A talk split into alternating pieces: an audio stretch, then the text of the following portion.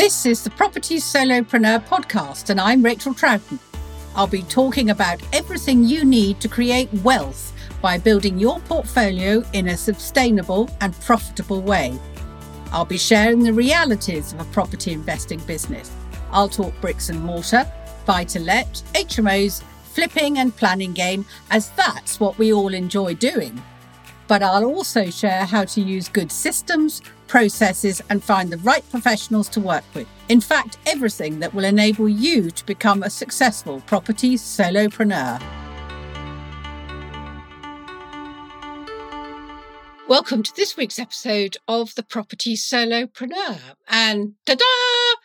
Today, I'm revealing the number one key skill needed to be a successful property investor. It's the ability to attract money or finance. I know. I bet you didn't think I was going to say that, did you? All sorts of other things that you could have had. The ability to attract money or finance pros- probably was not your number one thought. Well, actually, it's not very surprising, really. But it is amazing to me just how many people put this quite a long way down on their list of priorities of things to master. Now, it does not mean that you have to have lots of money to start in property. Many, many property people have started with very little money and access to money, but have become really, really successful. Don't let that put you off.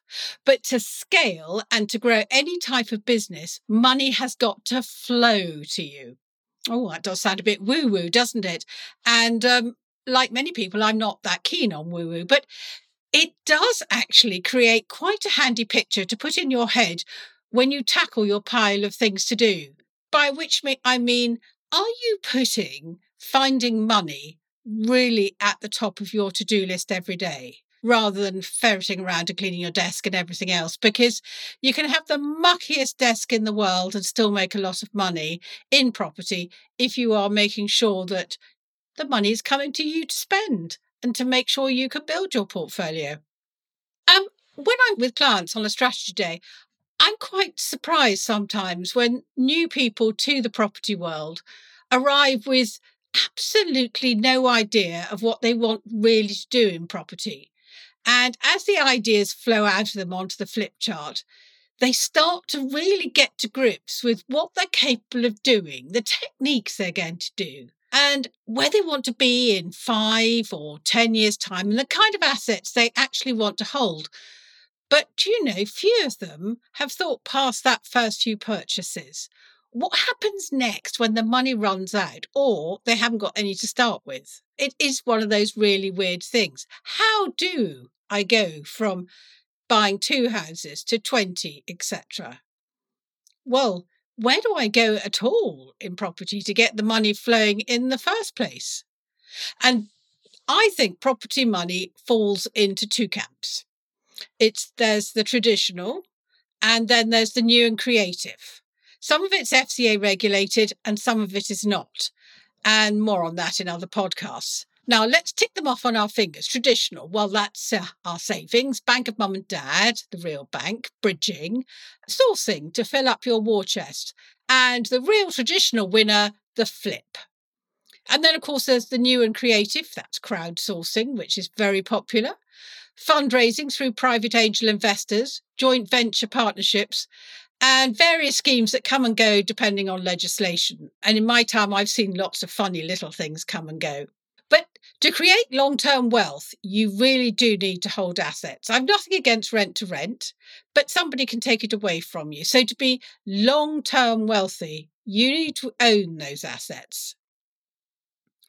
And to buy those assets, you're going to need some money. But don't forget, property investing is definitely a long-term game. It's not something that you have to do today or tomorrow, you know, or you're never going to get it done.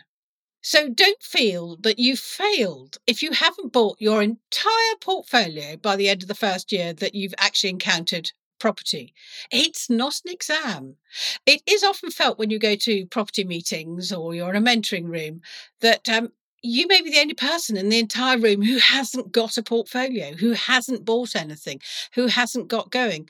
Well, that's because we're all different. We all learn in a different way. And some people are very, very successful in the end, but for the first year, they do absolutely nothing. They just sit there like sponges and all the information goes in so that when they get going, it's just bam, bam, bam, one property after another, really successful. So don't judge yourself by somebody else. You know, no one's judging you except yourself. And I'm afraid there's absolutely nothing I can do about that.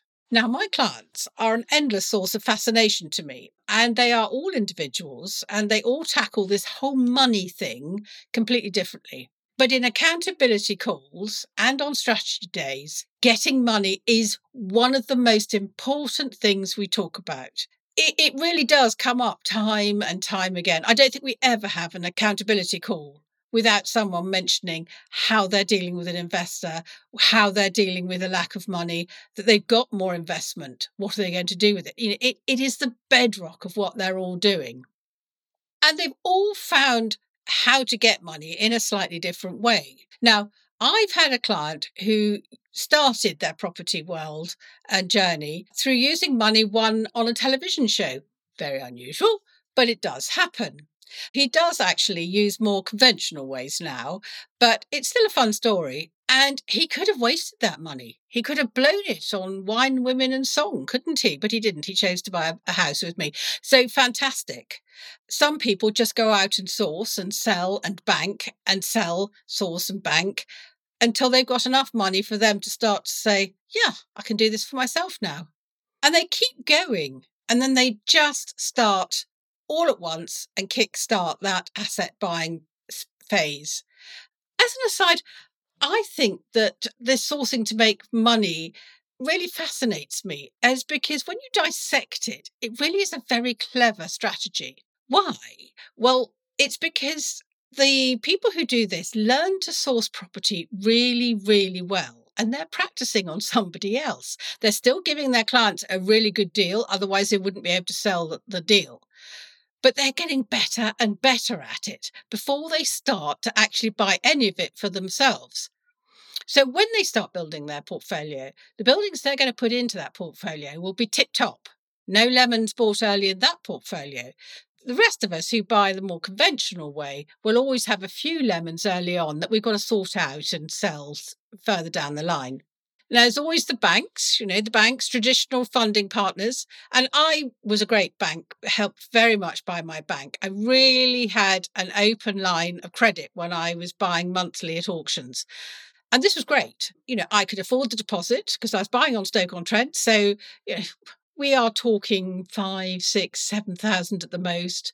And then I'd bring up the bank the next morning and say to my bank manager, because I did have a named bank manager, I've had a fantastic night at the auction and this is how much I bought, blah, blah, blah. And the money would be on its way. It was as simple as that. Of course, sadly, that completely dried up overnight when the credit crunch hit. Now, some investors are very keen bridges. Now, I've never liked this myself. You know, I hate the in and out fees, but then we're all different. And I know investors who are really great at buying at the right price, delivering the renovation on budget and to time. And then they miraculously fall straight onto the right product when they finish because they've taken the time to get organised. Now, I've never really gone down that avenue myself because I've always been with a traditional bank, but it is another way to do it. And of course, this may sound strange, but some investors take fright with bridging or with getting a mortgage for no reason at all when they're halfway through a project. It is something you see, but you hope not to see too often.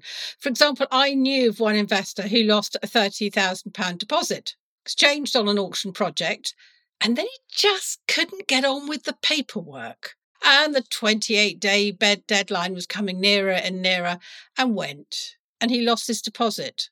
Incidentally, he did learn from that because he has now built a nice portfolio, but it must have been a terribly painful experience. And then there's my favourite way of building a war chest, the flip.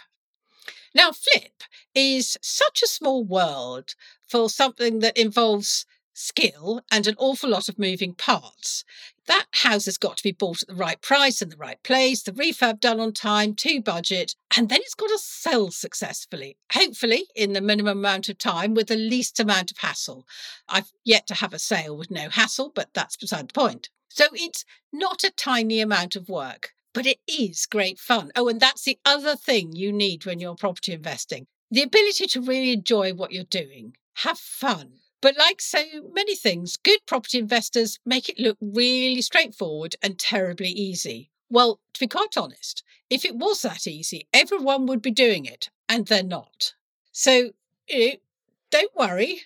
There aren't too many of us out there. There are plenty of people who will want to work with you because there aren't as many people about as you think.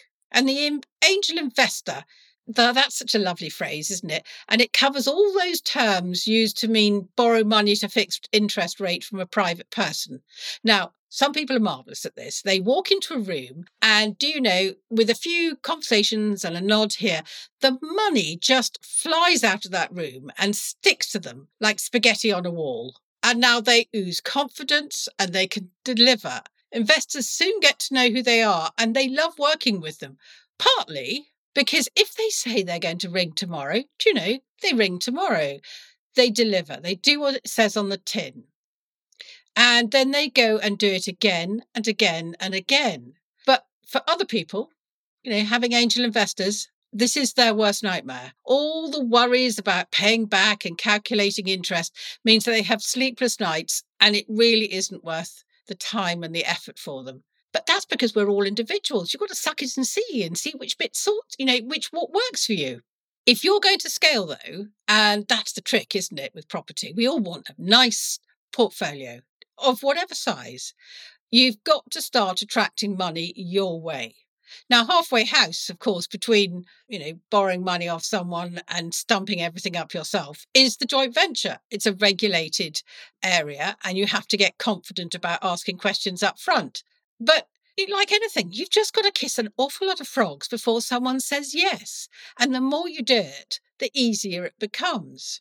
And that is actually one of the really, really annoying things for people who've just got started. It gets easier for those people who are good at it. Now, why does it pay them back? Well, it's because everyone they'd work with talk to their friends. Do you know, they just can't help themselves. Investors will tell other people that they're getting more money doing what they're doing with you than in the bank. Or if they're JVing, they tell their friends about the exciting new property project they're all doing. And somehow, do you know, in the telling, it always sounds as if they're the lead mover and shaker on the build and not just the funding partner. You know, they remember the fun, the drama, and then, of course, finally, the project, the profit. Well, I don't need to elaborate more because I'm sure you can imagine it. You get the point. But money, dosh, lucre, call it what you will, you definitely need to have some of this if you're working in property. But the great thing about property is that it's not a barrier to start if you haven't got any. It's not a barrier to get going and working in property. You know, there are not many other asset streams, if you think about it, where this applies. You know, I can't believe that you could just rock up and decide to build a very large stocks and shares portfolio with very little money. You know, you can't just start trading in that area. So property is an amazing vehicle for making sure that you can become rich or create yourself financial freedom. So if you're listening to this and you've got money and you aren't in property, why not? Why haven't you started buying and scaling? And if you haven't got enough money and you're listening to this and you've heard lots and lots about property, then you've got to work out your strategy. How much do you need and what is going to be your method of fundraising? And if you've never done a strategy day, go to my website and find out how you could work with me. That is what I do with people. Make sure that they come out with a plan. And fundraising is absolutely crucial to what you're going to do in property. And interestingly, like so much of life, words matter. Fundraising. Isn't that a great word? It's so genteel, so acceptable. Whereas borrowing money, mm, touch the Arthur Dailies there, isn't it? Not quite the same ring about it at all. So, as I said at the beginning, the number one skill I think all property people need to be is to become a money magnet in whatever shape or form suits them. And it's a skill. like everything else, needs to be practiced and practiced and practiced. On the phone, at property meets, around and about with the right people, whether you're playing golf or you're at the little local aerodrome, it doesn't matter. Let people know what you do, because you've got to keep kissing those frogs and hoping that you meet your property funding prints. And they will, when you do find the right one, they will probably fund the majority of what you want to buy in the first few years. So, if you work on this skill continually, in whatever way you choose, you're going to become a very successful property solopreneur. Thank you for listening to the Property Solopreneur podcast with Rachael Troughton. If you want to create a professional and profitable property business, download my property business checklist now at rachaeltroughton dot com slash checklist.